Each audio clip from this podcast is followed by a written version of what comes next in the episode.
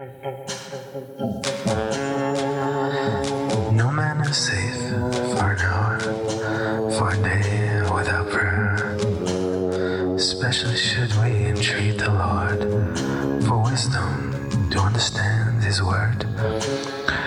He revealed the wiles of the tempter and the means by which we may be successfully resisted. Expert in quoting scripture, placing his own interpretation upon passages by which he hopes to cause us to stumble. We should study the Bible with humility of heart, never losing sight of our dependence upon God. While we must constantly guard against the devices of Satan, we should pray